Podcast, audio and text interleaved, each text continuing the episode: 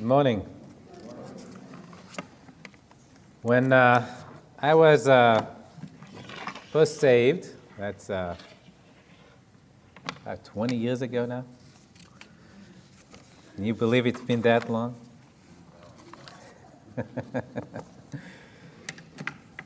I remember uh, enjoying what I've, I've, typically seen with new believers, uh, something uh, of a honeymoon, if you would, where you just uh, feel like you're walking on cloud nine. And uh, I forget how long it lasted. I think I've noticed typically it lasts for about a year. You know, you're just so happy that you found the Lord, or the Lord found you, and you've enjoyed Him. And uh, then, very often, some, at, uh, at some point, you start feeling like there's something lacking in your life. You haven't uh, maybe attained to all the riches you understand are available to you in Christ. And um, then you find out that there's all these programs out there to help you. And uh, behind me are, are, some of the books, you know, that, that are out there. There's thousands of help books on how to live the Christian life. I remember at the time I read uh, a book uh, called Victory Over Darkness. And uh, I, came, I was introduced to other books, uh, The Prayer of Jabez, The Purpose Driven Life. I don't know if anybody read those books. But uh, these are things that, that there's an audience for. Because Christians go through this experience and they come to a point where they feel, I'm not enjoying everything that should be mine in Christ, I need more. You know, there's a market. And if you can print a book with a good title and a nice picture in front, and you claim to have found yet a new way for people to enjoy the Christian life, you'll have a market, right? People will buy.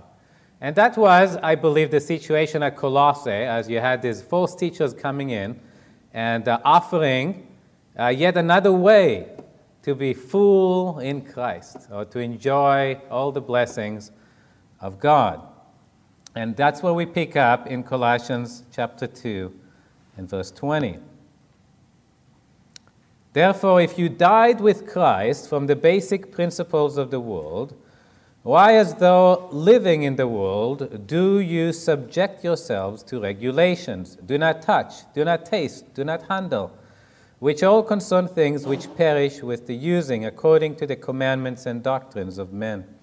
These things indeed have an appearance of wisdom in self imposed religion, false humility, and neglect of the body, but are of no value against the indulgence of the flesh. So here, Paul is referring to what's happening at the church in Colossae. The, these false teachers have come, and they're introducing these additional teachings or doctrines of what it is you ought to do if you want to, to uh, live the victorious Christian life.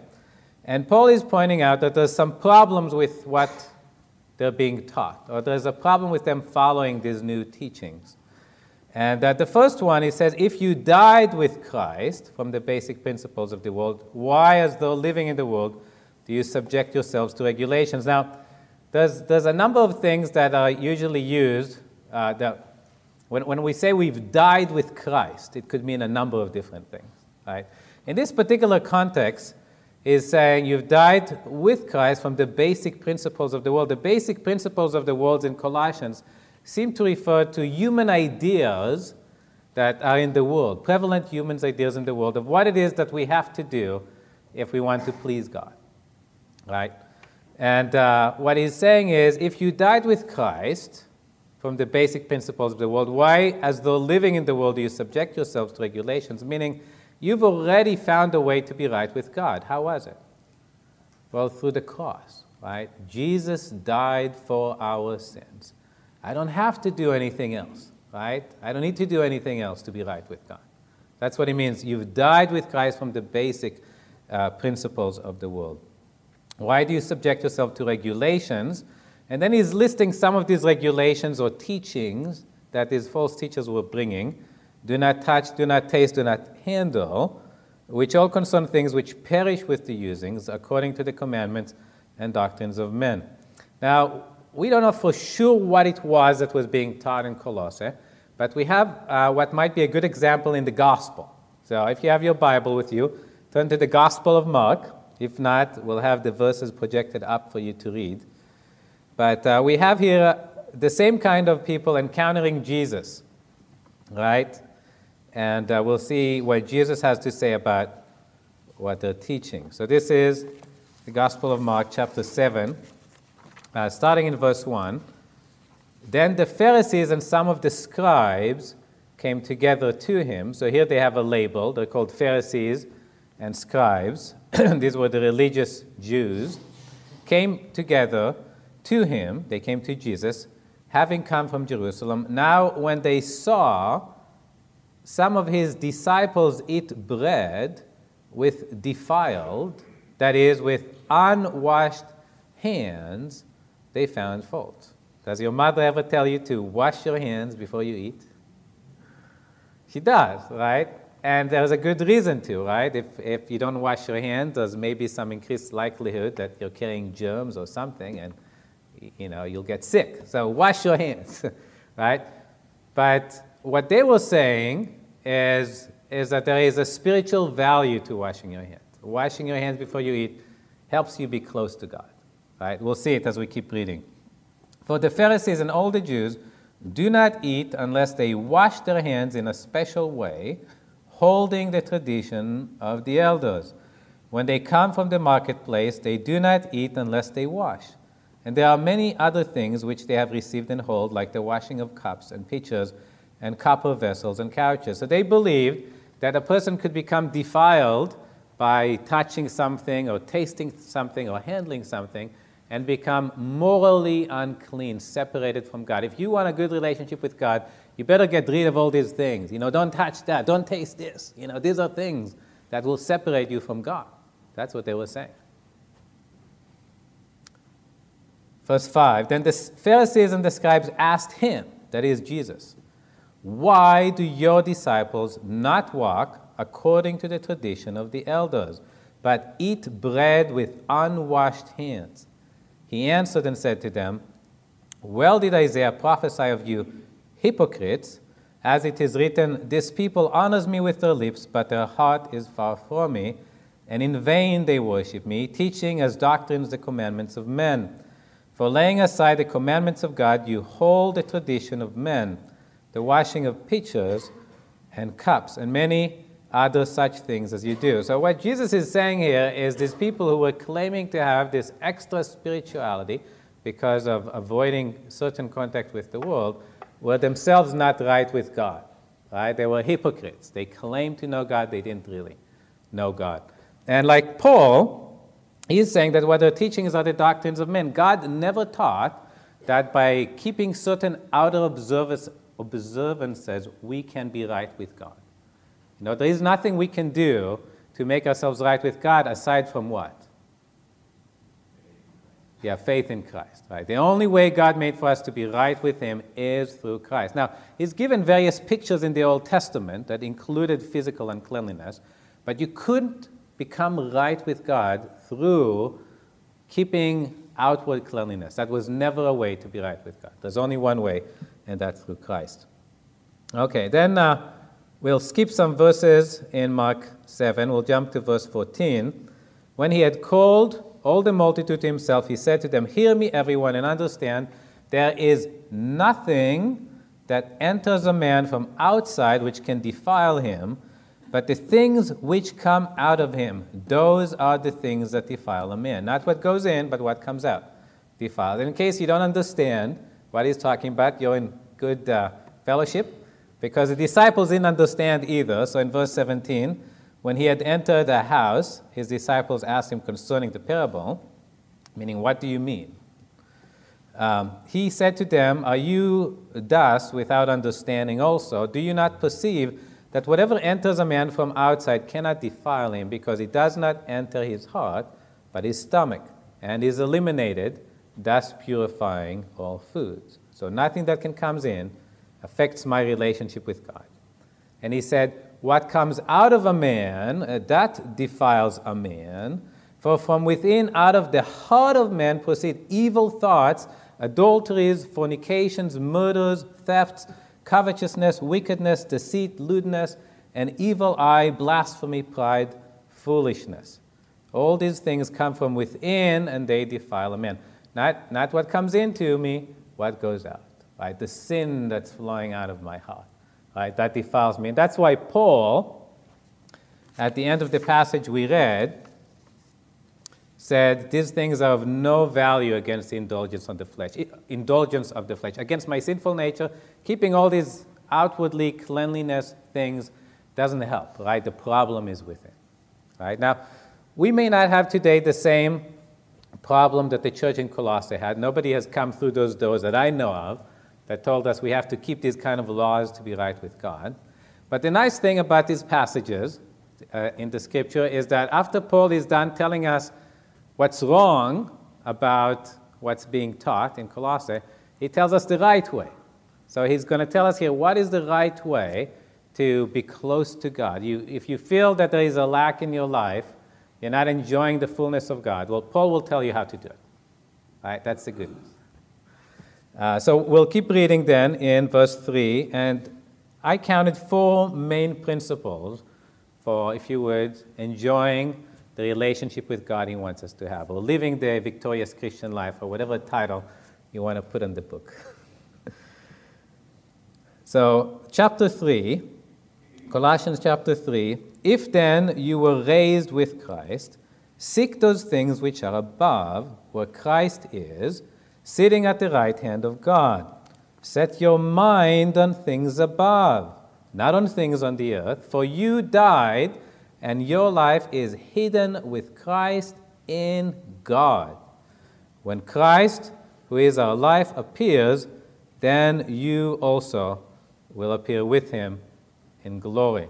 So, the first principle I wrote down is know your position. right? In every uh, important uh, game that's out there, football game or soccer, you need to know your position. Where is it that you're playing? Where is it that you're standing? What is it that's important for you to do for the victory? All right? And in this case, our position is in Christ, right? It's saying you were raised with Christ. Again, being raised with Christ could mean a number of different things. Here it simply means you're now in heaven, right?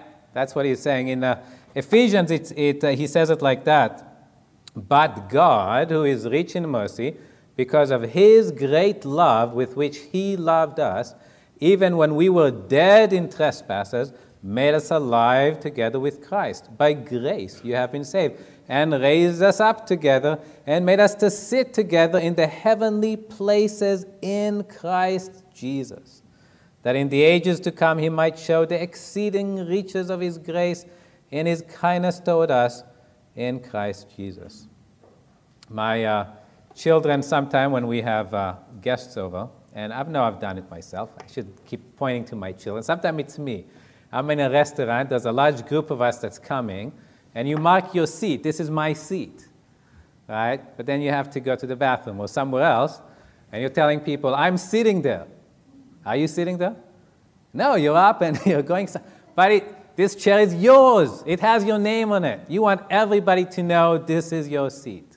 And I think that's that's at least one of the thoughts here of us being, you're as good as in heaven now. Okay? This is where you are positionally. Okay? Which means you don't have to worry about being right with God. You are right with God. Right? If you've trusted in Christ Jesus, you're right with God. You're as good as in heaven now. I like it uh, how uh, a certain hymn says it. a debtor to mercy alone. Of covenant mercy I sing. Nor fear with thy righteousness on, or God's righteousness on, my person an offering to bring. The terrors of law and of God with me can have nothing to do. My Savior's obedience and blood hide all my transgressions from you. It's what He did, not what I do, that positions me in heaven. The work which his goodness began, the arm of his strength, will complete. His promise is yea and amen, and never was forfeited yet. Has God ever gone back on a promise he made? I don't know of any time. Things future, no things that are now, no things below or above can make him his purposeful goal or sever my soul from his love. My name from the palm of his hands, eternity will not erase. Impressed on his heart, it remains my name in his heart, in marks of indelible grace. Yes, I to the end shall endure, as sure as the earnest is given, more happy, but not more secure, the souls of the blessed in heaven. More happy, those who are in heaven right now, more ha- they're not more secure than I am. Right? Jesus said it in this way My sheep hear my voice, and I know them, and they follow me. And I give them eternal life, and they shall never perish, neither shall anyone snatch them out of my hand. My Father, who has given them to me, is greater than all, and no one is able to snatch them out of my Father's hand. I and my Father are one. What this is saying, Jesus and God the Father are one and united in one thing, and that is you being in heaven. All right? Nobody can take you out of their hands. So, all these things we're talking about, about you know, living the full Christian life, you can't confuse that, right, with your position in heaven. That has to be solidly in your mind. If you start thinking that what you're doing here is contributing into your eternity in heaven, you're on the wrong path. Okay, that is not how to live the full Christian life. Okay, second principle that I have. Principle number two, uh, I call it uh, tuning your radio to the right channel. Any, any of you seen those things before? Hard to find them today. But uh, we live in the world, right? And, uh, you know, the world is broadcasting a certain message at us, which, uh, you know, is easy to tune to. You know, even, you know, I, I don't watch TV. I have a TV in my house, but, you know, it's to put like DVDs in it so I can watch something I'm controlling because I'm, I'm afraid of what's coming out there and being broadcasted. Um, but I can't avoid certain things, right? I have to go shopping. And uh, you stand in the grocery, in the checkout line, and there's these magazines, you know, and you have to kind of avert your eyes and try to, to stay focused, to be sanctified, right? Because of the distractions that are on them. And they're, they're going to tell you, you know, all the things that you need to have a happy life. You need a perfect body. You know, you need the perfect partner. You need that uh, long delayed uh, cruise to Hawaii. You, know, you need uh, financial security. Without these things, you're not going to be happy or fulfilled. Right? And if we are on that channel, we're not going to be able to live the victorious Christian life. Right? You have to tune to the right channel. What's the right channel? Well, Paul said, set your mind on things above, not on things on the earth. What, what are the things that are above? What is it that, you know, we would appreciate in heaven? What is it that's valuable in heaven? Well, Jesus gives us a glimpse into it in uh. You find my verses here. Luke uh, 15:10. He kind of opens it a little bit, you know, the curtains. What's valued in heaven? Likewise, I say to you, there is joy in the presence of the angels of God over one sinner who repents. Right? What's valuable in heaven? Believe it or not, you and me are. Right? The souls of men and women and children that are eternal in nature, which God has created for eternal fellowship and joy with Him in heaven. Right? I mean, that is what's valuable in heaven. And when one sinner repents, there is joy. God is rejoicing. All of heaven is rejoicing. The saints that are there rejoicing.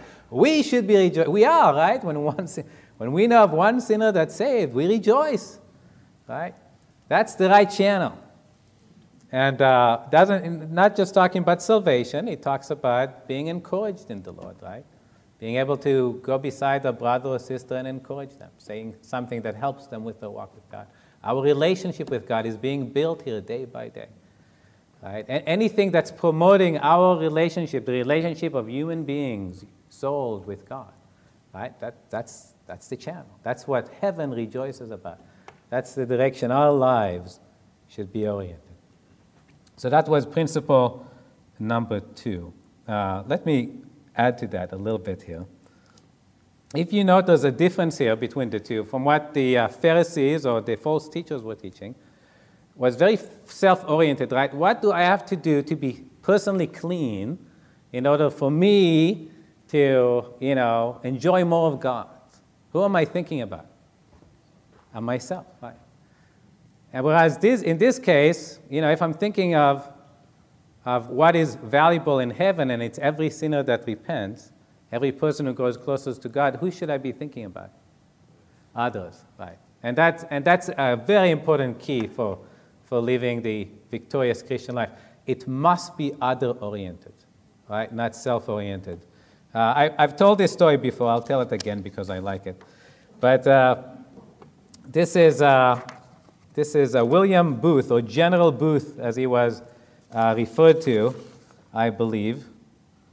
Uh, let's see if I can find it. I know I have it here somewhere.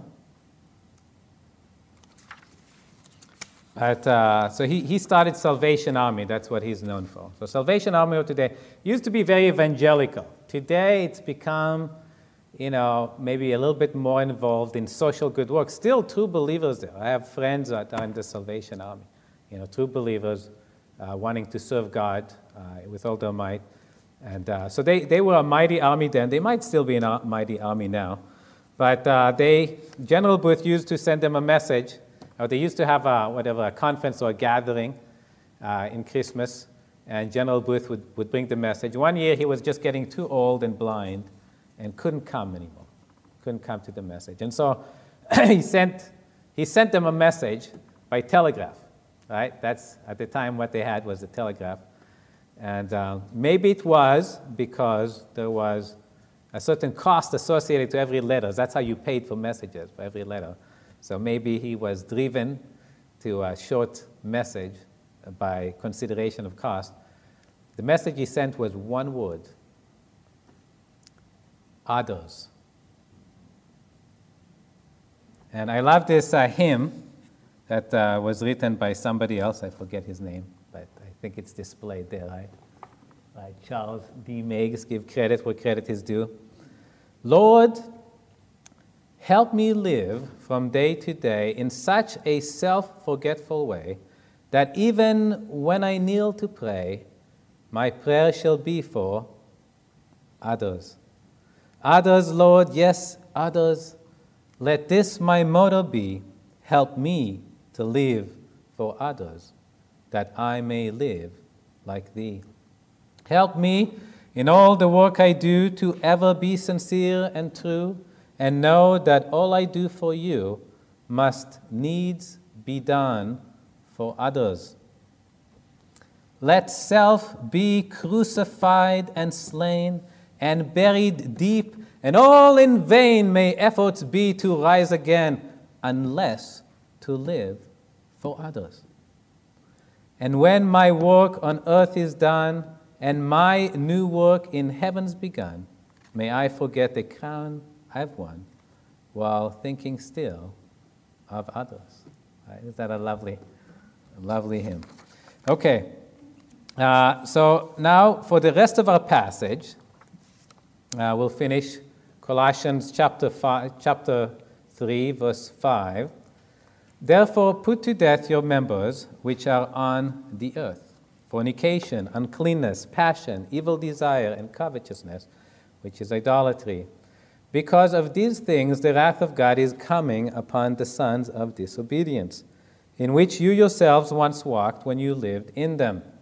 But now, you yourselves are to put off all these anger, wrath, malice, blasphemy, filthy language out of your mouth do not lie to one another, since you have put off the old man with his deeds, and have put on the new man who is renewed in knowledge according to the image of him who created him, where there is neither Greek nor Jew, circumcised nor uncircumcised, barbarian, Scythian, slave nor free, but Christ is all and in all. Principle number three, I said here, no compromise with sin.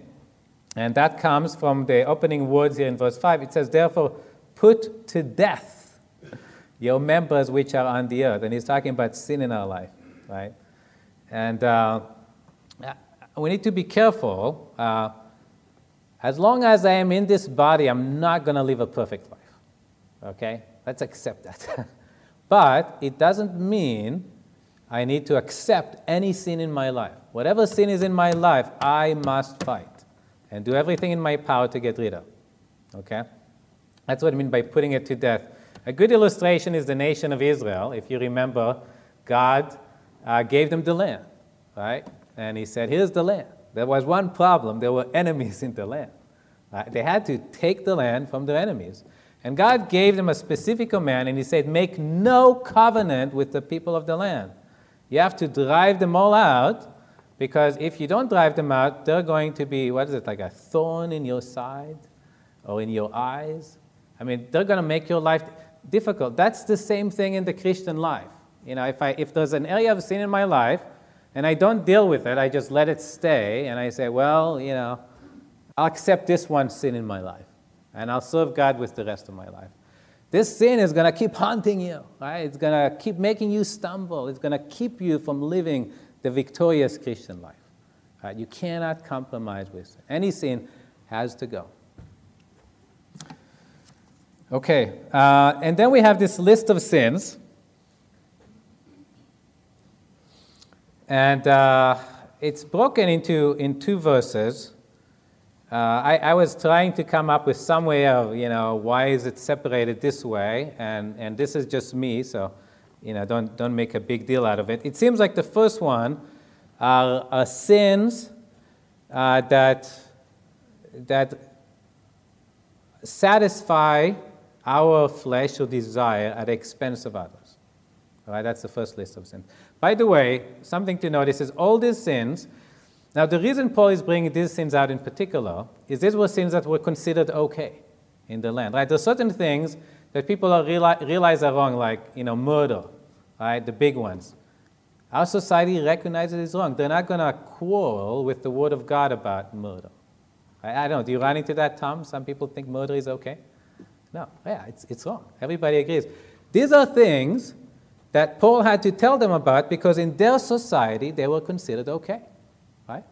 You know what the amazing thing? In our society, too, all these sins that he's listing here are perfectly fine. You can do it, right? Consenting adults. Do what you want to do. Get a room, but, you know, do what you want to do. so, but, but not so, you know, in the Word of God. That's not, not accepted. So the first uh, sins, uh, ones I said, they seem to be about satisfying ourselves at the expense of others. The first one, uh, I kind of group them together fornication, uncleanness, passion, and evil desire. We all connect those to sexual immorality. And um, we need to recognize, you know, God created sex. And uh, the Bible says marriage is honorable among all. Everybody considers marriage to be okay. And the bed undefiled, there is nothing wrong in the sexual relationship within the marriage covenant. It's a good thing. It's something God has done, done to deepen that relationship. And that's what God's about relationships. You build up relationship. Okay? Whereas when you're doing it outside of the sanctity of marriage, which means you go and you do it with somebody, and then you go and you do it with somebody else, you're, you're destroying relationship instead of building up relationship, right? At the expense of others. Right? Others are suffering because you want to satisfy your flesh. Right? That's not God. That's not the things of heaven. Uh, second one was covetousness. And uh, the Greek word for covetousness is pleonexia. Pleonexia. I don't know about you, when I hear that word, it sounds to me like a disease. Right? Pleonexia. And uh, the word pleons mean holding more. Holding more. So you could say covetousness is the disease of holding more. Right? I want to keep it. Right? Now, how is that, you know, doing it at the expense of other, right? Again, in our society, we'll say, well, what's mine is mine. Right? I can do with it what I want to do with it. Right? Isn't that what people would say? Well, the Bible says this in uh, 1 Timothy 6 17 Command those who are rich in this present age not to be haughty, thinking you're better than others, nor to trust in uncertain riches, which mean putting your hope of the future based on the money you now have, but in the living God who gives us richly all things to enjoy. Right? So God is the one who gave me all I have, and He did give it to me to enjoy it. Right? So that's a good thing. We'll agree with that so far. Let them do good, that they may be rich in good works, ready to give, willing to share. You know what? God didn't make you rich just for you, He also made you rich for others, right? With the thought that you'll be sharing with others. So if you're holding on what God gave you and you're seeing your brother or somebody else in real need and you're holding it to yourself, you're doing it at their expense, right? For your good, at the expense of others. And uh, we would note, it says here that covetousness is, is uh, idolatry. Why is it idolatry? Matthew 6:24 says, "No one can serve two masters, for either he will hate the one and love the others, or else he'll be loyal to the one and despise the other. You cannot serve God and mammon." So when you choose to hold on to what God has given to you, when God is saying to share it with others, you're saying, This is more important to me than you are God. And therefore, that's idolatry. You've just set your, your physical possession, material possessions, as more important than God, which is idolatry by definition. Okay, we were talking about having the right channel, tuning to the right channel.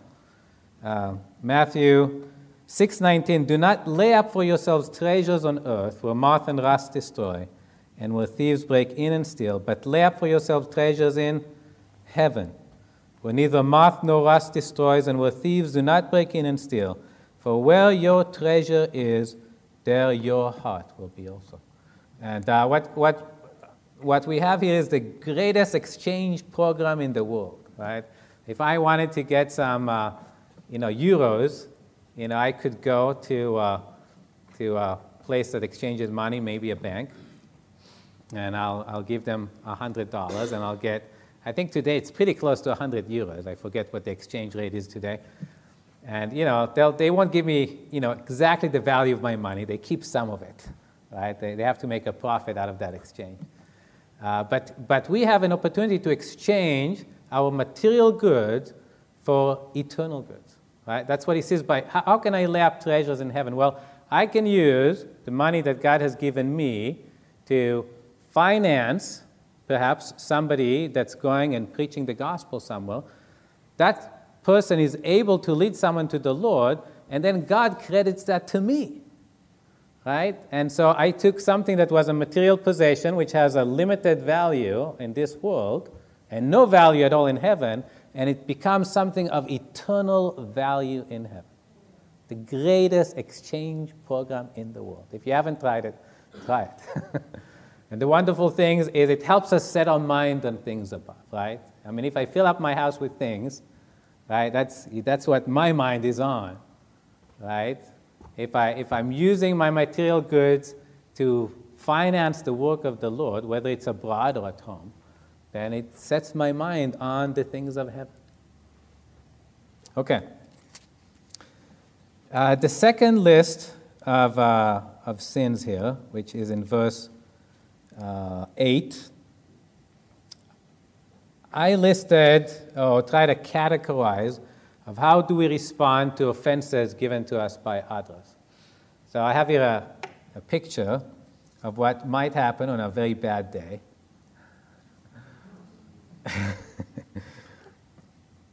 you know, how would you respond to a person who did that to you? Will it be with anger, wrath, malice? Who taught you to drive? Blasphemy, taking God's name, filthy language, using the F word or S word or any word, And then the question well, what is really more important? Is it that car that was just so savagely destroyed? Or is it the person who did it to you? Who is more important from eternal perspective? If you react with anger, wrath, malice, blasphemy, and filthy language, your opportunity of winning that person to the Lord just went down to zero. Whereas you can look at it as an opportunity. you know, I'm really sorry this happened, and you know, please give me your information. But uh, you know, let's get together for coffee and talk about it later. I don't know. You know, come up with your best line. You could use it for an opportunity for the Lord, right? Set your mind on things above, not on things on the earth. Now, it doesn't have to be something so dramatic. I have it happening every day, right? Nothing like that, but somebody steps on my toes at work or at home, my wife or my children, doing something that bothers me, offends me. How do I respond? Am I angry with them? Or do I see a precious soul that Jesus died for? and seek what, you know, how can I respond to this situation in a way that encourages them, right? Rather than in a way that satisfies the flesh. Okay. And then uh, we have do not lie to one another. Again, acceptable in this world. You know, lying to people, it's perfectly fine in certain circumstances. right? You know, you lie to someone you lose absolutely all credibility with them. Your ability of sharing the gospel with them, again, just brought down to zero. Why should I believe what you're saying about the Lord when, you know, you've just lied to me about something else? Okay. Now, there's a couple of verses uh, mingled in here.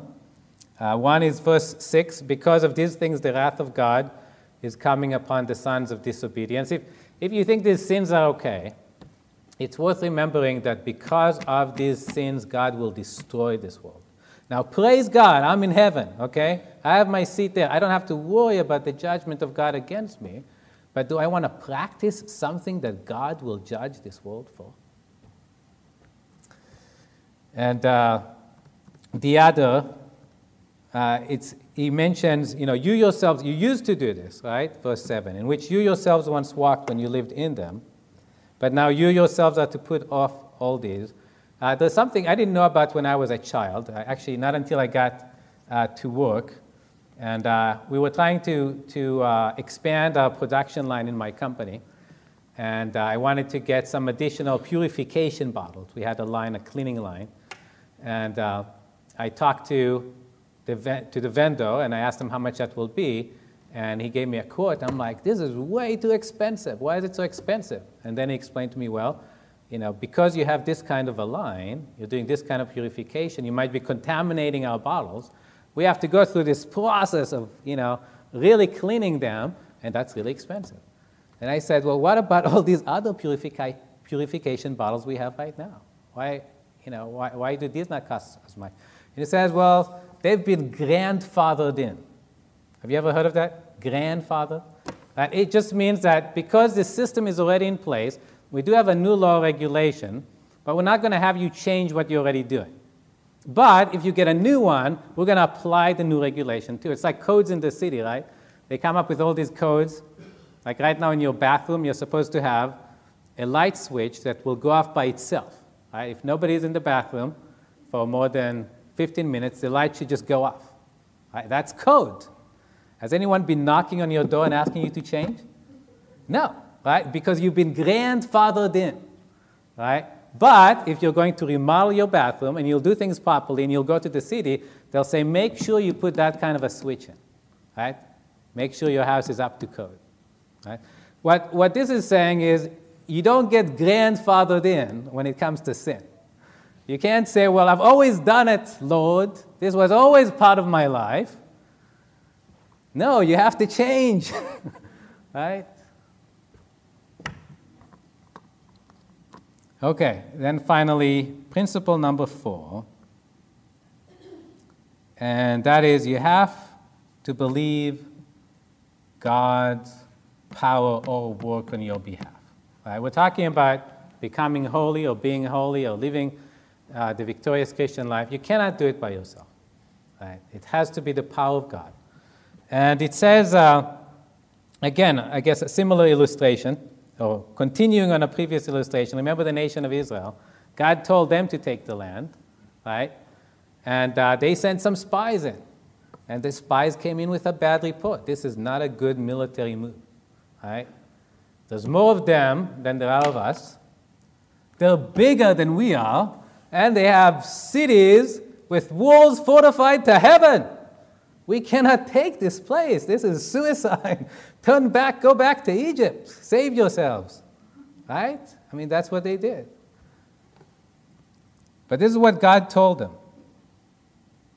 I will send my fear before you. God's fear upon those people. I will cause confusion among all the people to whom you come,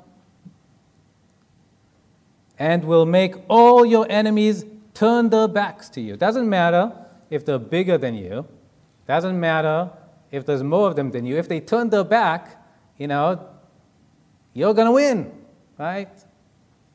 And will send hornets before you, which will drive out the Hivites, the Canaanites, and the Hittites from before you. Right? The only way Israel could take the land was with God's power. And the same thing is true for us. We can only take the land, take your life, and live it for God with the power of God.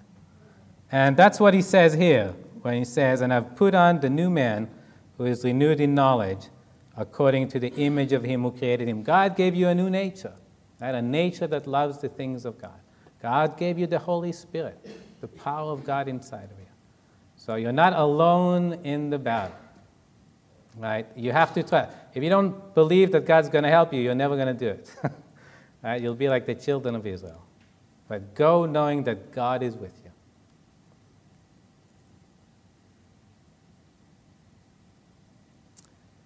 When uh, I went to college, I learned for the first time of this uh, thing called affirmative action. And uh, Affirmative action is uh, a recognition that there's uh, certain disadvantaged segments of the population. Right? There's people who uh, are less likely to be born into a family with education and with money and with whatever resources this world believes you need to have in order to succeed in this world. Now, uh, Paul goes into this list in verse 11. He says, Where there is neither Greek nor Jew, circumcised nor uncircumcised, barbarian, Scythian, slave nor free, but Christ is all and in all. You know what he's saying? You don't need affirmative action. because you have it. Right? It doesn't matter who you are, it doesn't matter where you came from. If you have Christ, you have all you need to live the life that the Lord wants you to live. You know, there, there, may be helpful books out there, but uh, you know, all these books, you know, were not around at the time Paul lived, and people could still live for Christ. And after each one of these books is written, there's another book written. If one book worked, we wouldn't need any more books. We'd have, you know, the final one written. But the truth is, you have all that you need in Christ. You don't need a special program to live the Christian life. Let's pray. Father, thank you for your goodness to us. We recognize that um, you called us to be holy because you are holy. And uh, you do have a vision for our life that you call the abundant life. And Lord, we want to claim it for ourselves. We want to claim it for anybody here who doesn't have it. We want to claim life here for anybody who doesn't have life in you. And uh, ask that you might uh, dismiss us with your blessing and uh, help us live in the power you've given to us. For we ask it in Jesus' name. Amen.